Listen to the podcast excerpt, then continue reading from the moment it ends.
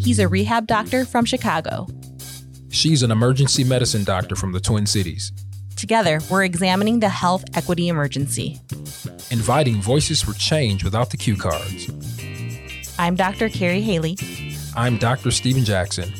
And, and this, this, is, Off the, the charts. charts.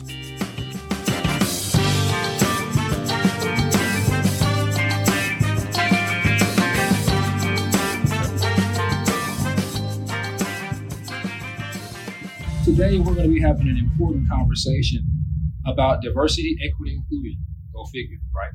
But now we're going to talk specifically about our anti racism teams, particularly in the surgical services department.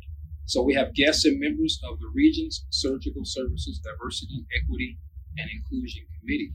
So as I call them up one by one, don't be shy.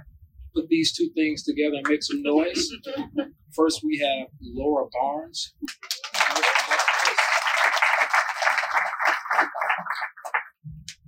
Welcome, Laura. Welcome. we have Nick Hommez.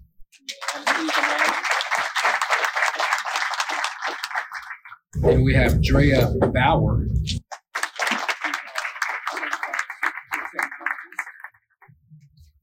And last but definitely not least, Meghan Gowan.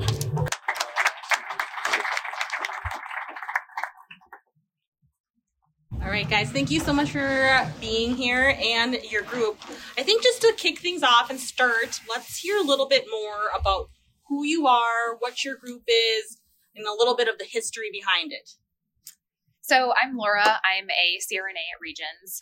So, we are the Region Surgical Services Diversity, Equity, and Inclusion Committee. We're made up of certified registered nurse anesthetists, um, registered nurses, certified surgical technologist, and anesthesia technologist. But we are looking to expand our group to the sterile processing department, uh, surgical aides, and surgical uh, care assistants. We believe that including everybody helps is important because it's important to have an inclusive work environment and focus on collaboration. Um, yeah. So specifically, I'm a CRNA. Uh, again, that's a certified registered nurse anesthetist. Um, so I'm an advanced practice nurse um, who does anesthesia and in the hospital. And when you started talking about expanding our group, I thought you were going to mention how we're hiring here at Regions Hospital. if anybody on air is listening wants to come work with us, come find us. Um, my name is Nick Hommez. I'm the anesthesia manager at Regions Hospital. Uh, I manage over about um, 60 CRNAs that work within our department. And uh, at the surgery center across the way, uh, we also employ CRNAs there as well. So I get to work with Laura every day, which is pretty awesome. I started as a, um, a CRNA in the operating room as a nurse anesthetist, and I've kind of risen up to the manager level as of March of this year. So, kind of excited about that new role and very excited about where this committee has taken us over the last few years. I'm Drea. I'm a certified surgical technologist. Uh, basically, what we do in the OR is we make sure all the equipment's there, supplies, instrumentation, and we set up every surgical case for every doctor. And then we maintain the sterile field and then assist the surgeons. So we're like in there with them. I remember being a, a surgical intern, and I, I met some pretty pretty scary surgery. I knew my place when I was a, a young doctor, so thank you, Drea.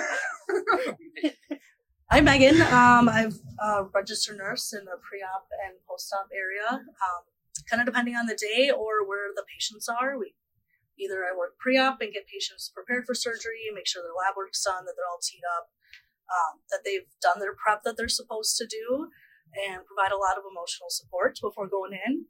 And then on the post op side, um, ABCs, uh, making sure their airway is doing okay right after they come out right from anesthesia, a lot of pain management, uh, managing vital signs, and providing interventions as needed.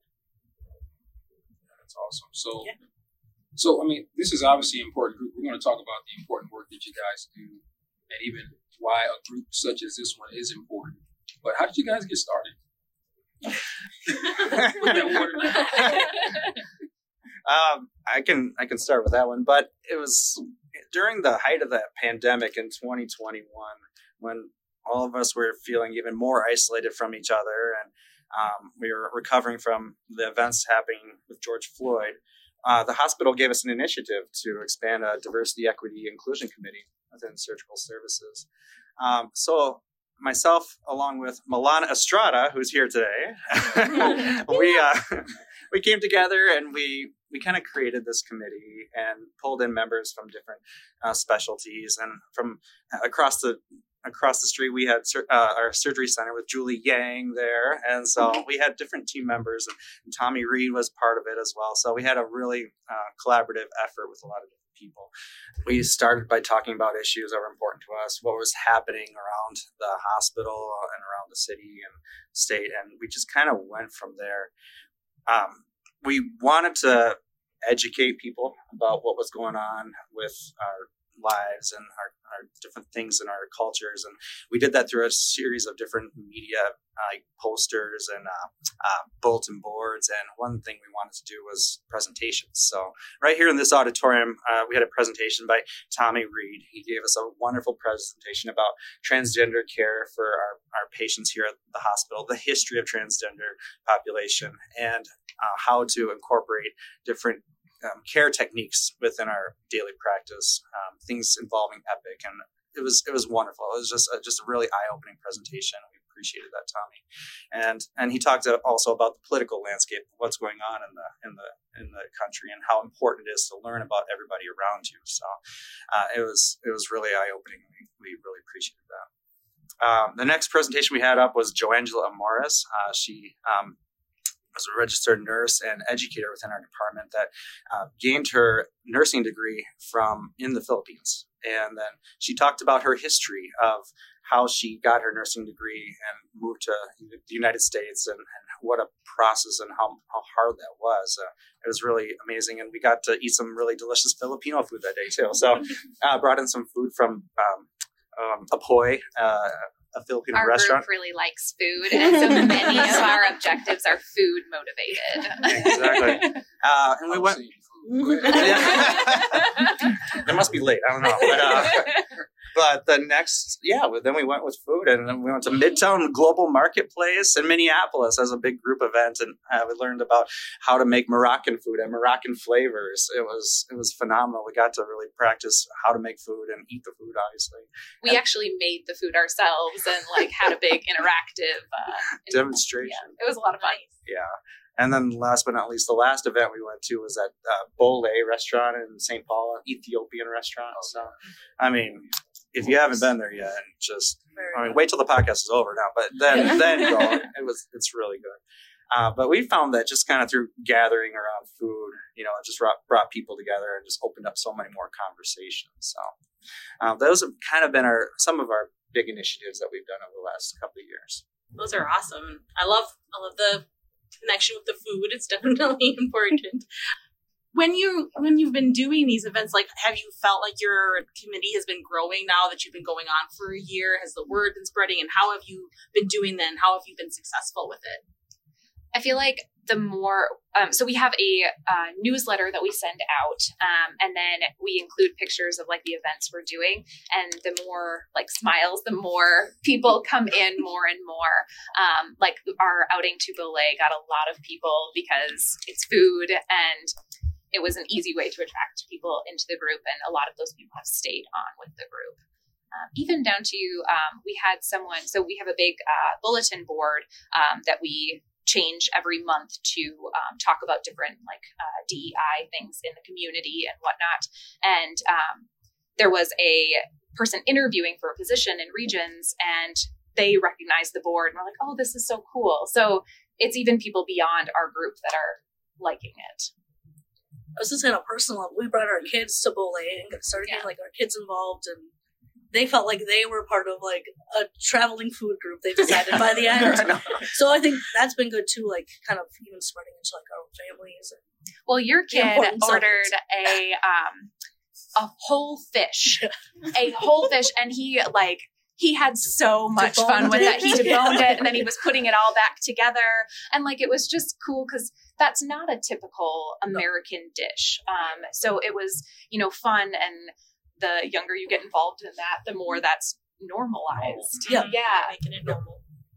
I love it. Well, we all have to eat, right? So Yes. why not learn about diversity, equity, and inclusion around some good food, even if, if it's a big fish? So I think that's great.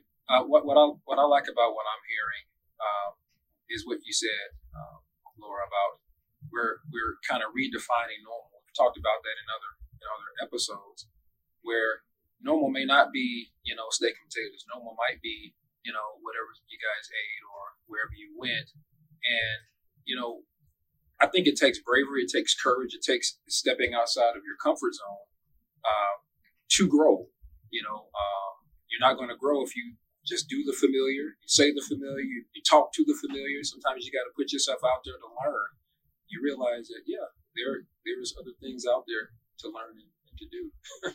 And that's what a couple people were really excited about with like our going out to different restaurants that we were finding that people were like, I want to try a different cuisine, but I don't know what to try and I don't want to go by myself because I don't want to be embarrassed or say the wrong thing or do the wrong thing. And so having a group that is safe and you know you can make the wrong move and it'll be okay um, has been really helpful.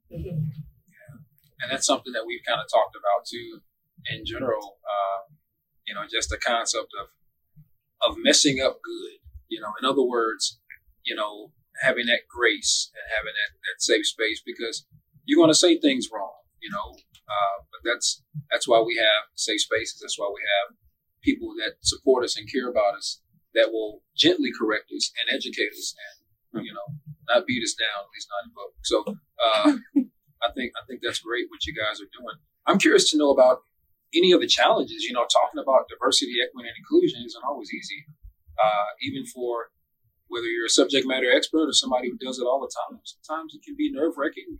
You don't want to say the wrong thing again. So, any challenges or any stories that you? Well, one of the challenges was our um, interpreter services. Do you want to talk about that? Meghan? Yeah. um, so before COVID, I think it was we would often bring an interpreter into the OR. They could get a bunny suit and whatever. But then COVID hits, and then that's more PPE use. That's more risk to infection, and so that got kind of taken away. And so unfortunately, non-English speakers were they're kind of being they were being prepped by the OR team in pre-op saying this is what we're going to do X Y Z, and that works if they're um, awake and attentive and not too anxious to hear what is going on.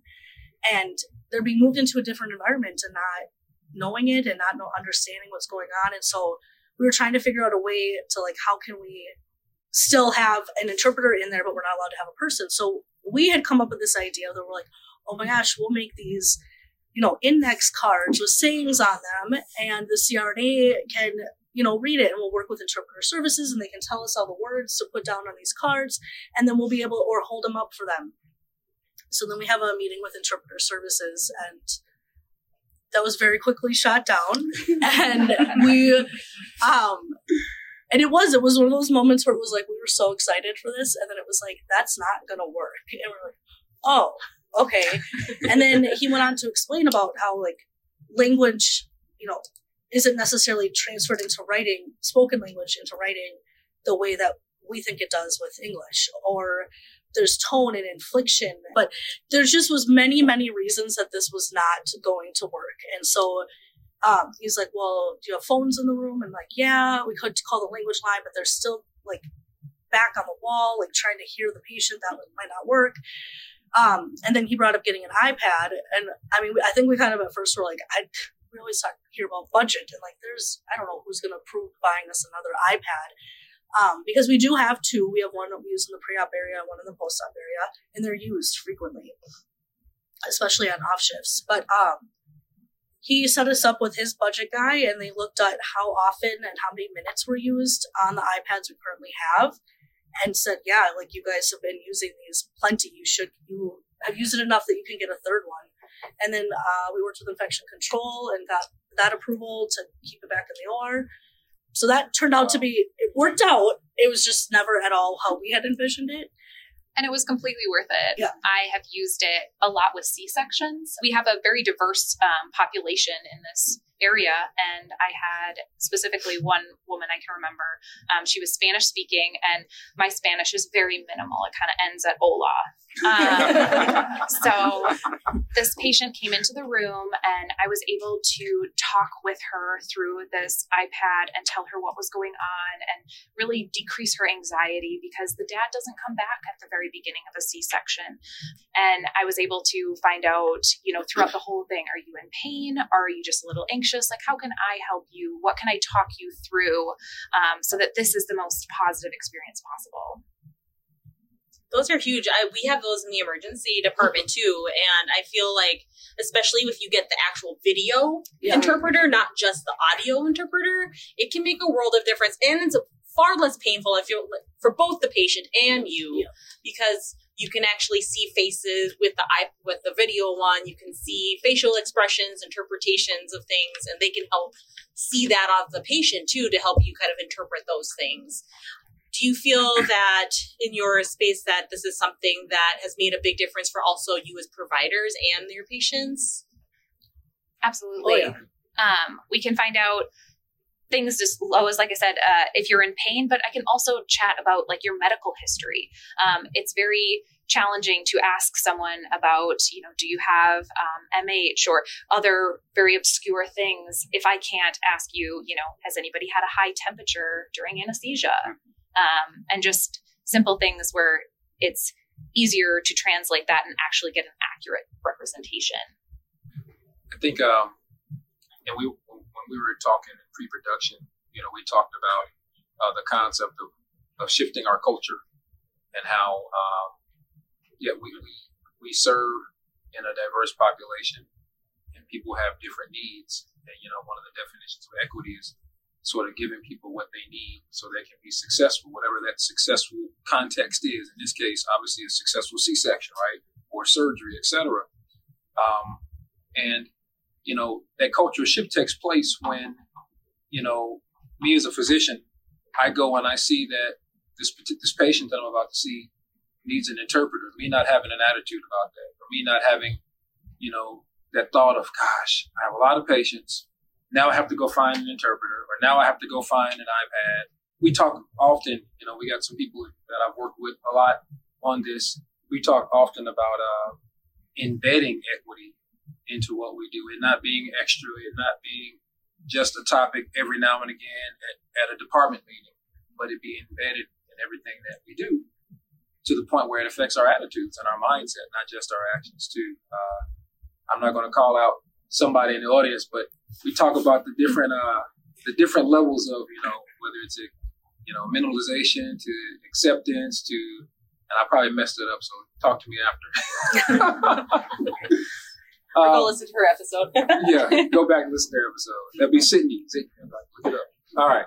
So um, I guess I want to ask, you know, why is a group like this important? You know, uh, tell the audience and and to the naysayers out there that say, "Oh, we don't need groups like that," you know, treat people like people, you'll be okay.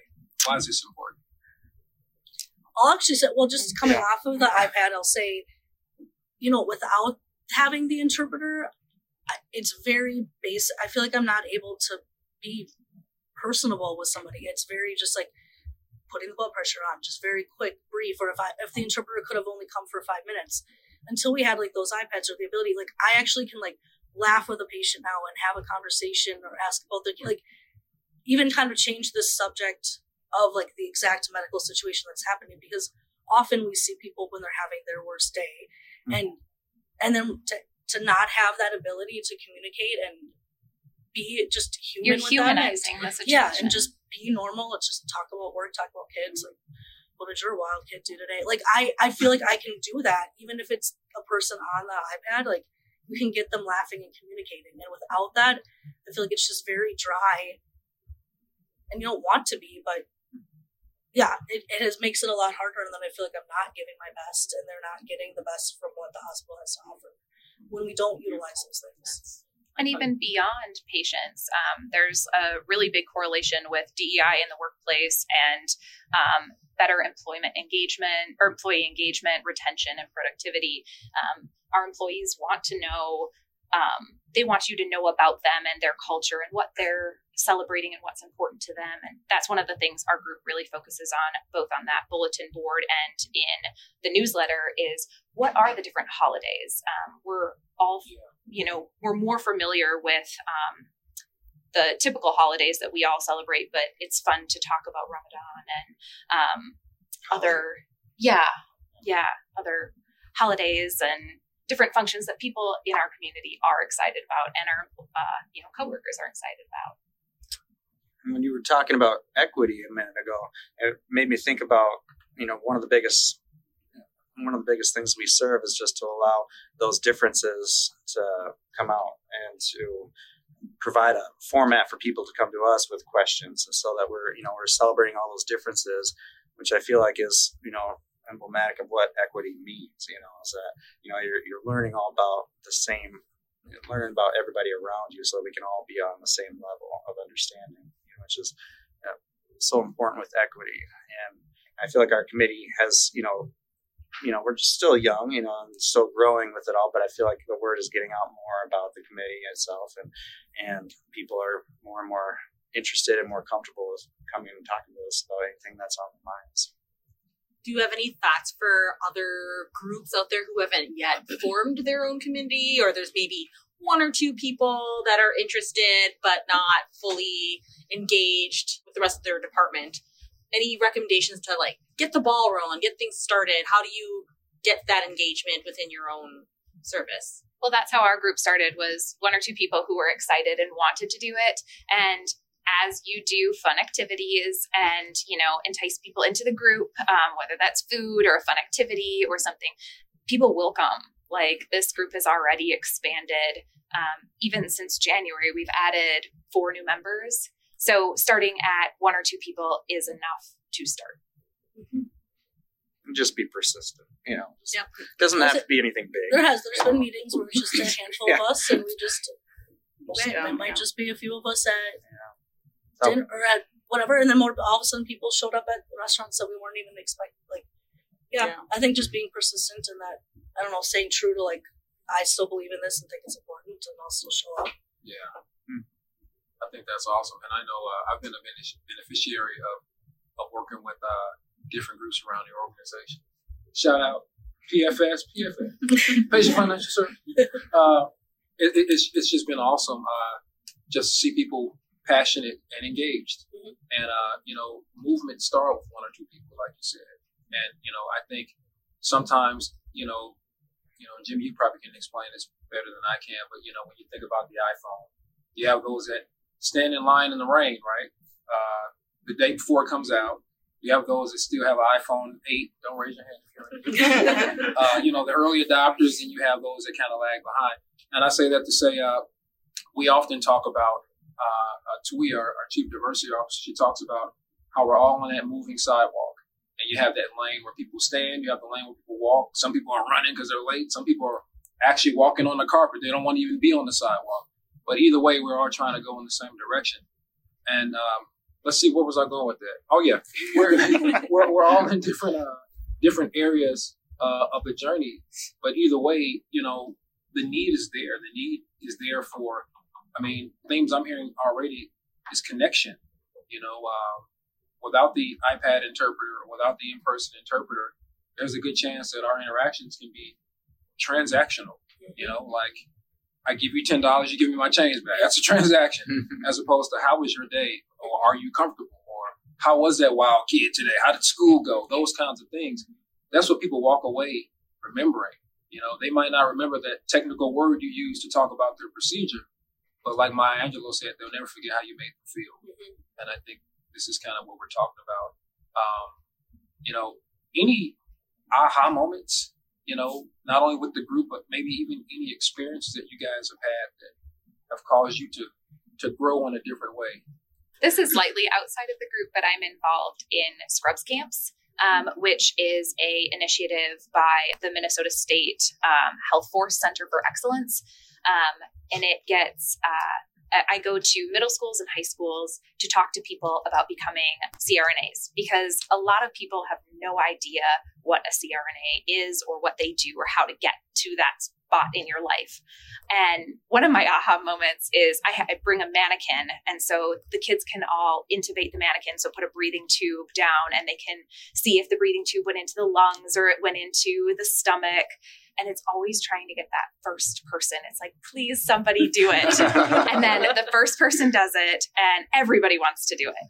So it's kind of that aha moment of people like, you just got to get people involved and they will like it.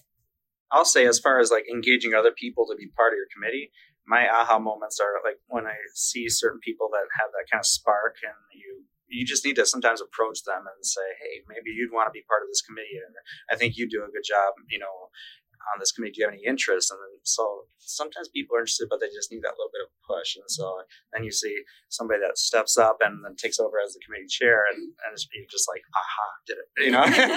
and so that's been pretty exciting. I think you also see uh, people that, that like to sit back and observe. You know, is this real? You know, obviously, uh, a lot of our increase in conversations regarding diversity, equity, inclusion stem from a lot of tragedies. You know, George Floyd obviously is a huge one, but there are others. You know, there are a lot of names to mention on a list of, you know, timeless or uh, senseless deaths, I should say. Um, but, you know, wow, this this is popular now. We're talking about DEI a lot, and you know, some are waiting for it to die down, and I'm just here to tell you it's not going to die down. If you're waiting for it, you know, it's too bad. It's not going to die down because honestly, this is where we have always needed to be. You know, there were some unfortunate events that perhaps woke us all up and led us to where we need to be. But I'm so glad that we're able to have conversations today that maybe we wouldn't have been able to have three, four years ago. And I don't know about you all, but I'm getting more comfortable with the uncomfortable. And again, I think that's where we need to be. That's how we change. We change, and uh, I think with discomfort more so than comfort. And uh, yeah, that's kind of some of the beauty of that Scrubs camp. Um, they specifically try to get underrepresented, underserved communities into those scrub camps. Um, and so they're hoping that over that these students choose uh, careers in healthcare um, so that we do diversify healthcare because when you go into healthcare you want to see somebody who looks like you who you know understands your situation and you can talk to them about that and this is kind of the positive of uh, talking with these students young is they hopefully will diversify our, our lives and our workforces. We've talked a lot on our podcast too about trust. It's been a huge theme. I'd love to hear a little bit more about from maybe from each one of you, like how you have built building trust into your practice and into your group because expanding a DEI group, getting initiatives started all requires trust from your own members and for the people that you're trying to give the service to. So, parting words.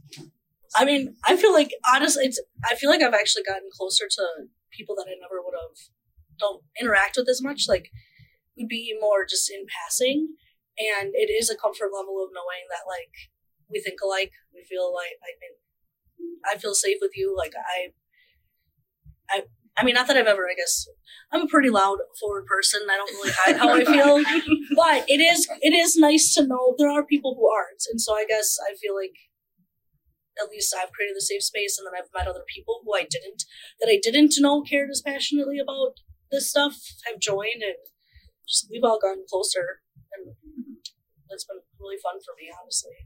I mean, I just think just, of course, like we're getting to know each other and just showing other people in our department that like we are we can support each other and like no matter our differences like we can still like communicate and like work on it and i mean i might disagree with someone else but then you might be a whole like thinking like okay i like how you think versus like i think about it this way I mean, so i think it's just really showing that we can all be a team and still i guess enjoy what we do and i think as far as building trust in other people. It starts with learning each other's names and you know greeting them in the hallways every day, and just you know starting that relationship up early. So you know I think about you know talking with with Tommy or Joangela about doing their presentations, and you know they were putting their trust in the DEI committee that we would allow them to give this presentation in a safe space that you know they would be able to talk with people and really tell their story. And that's the point where you hope to get with people is that they'll trust to, to trust in you that you won't let them down. And so i think that's the biggest thing that this committee is also helping with is that it's building trust amongst everybody else so anesthesia is unique in that um, most of the time that i spend with a patient they are unconscious and they are not going to remember. So I really have that, you know, three to five minutes at the beginning before um, I help, you know, start the anesthesia that I get to connect with them. And it's important that I am able to connect to any group of people to help them feel as calm as possible. And that's, I think, one of the cool parts of this committee is I get to chat with them about different events that are coming up and just making them feel comfortable. I like Nick what you said about uh, knowing a person's name. I mean, how, how often have you guys heard? I'm not going to even attempt to say that, you know. And it's you know it's it's a joke and it's fun, but I mean it might not be fun for the person.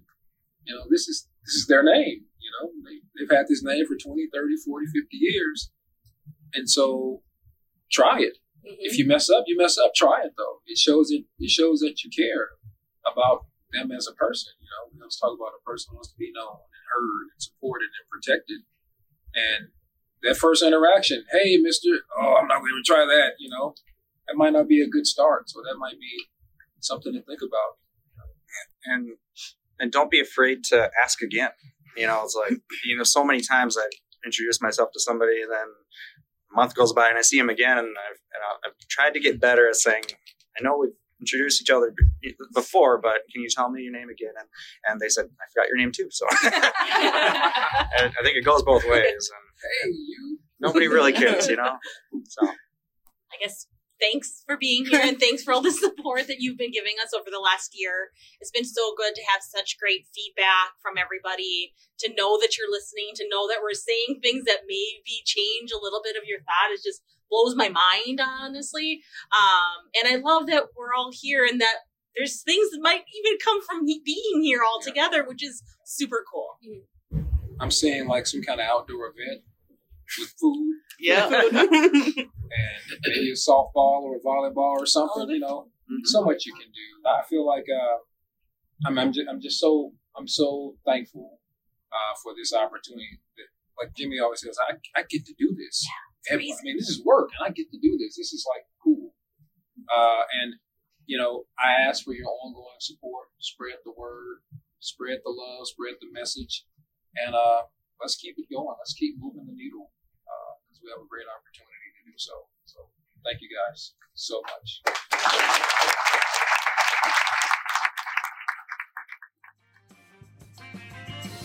Off the Charts is a production of HealthPartners and Park Nicollet. It is recorded by Jimmy Bellamy with creative by Peggy Arnson, Tina Long, Tim Myers, and Jeff Jondahl. Production services provided by Matriarch Digital Media. Our theme music is by Ryan Ike.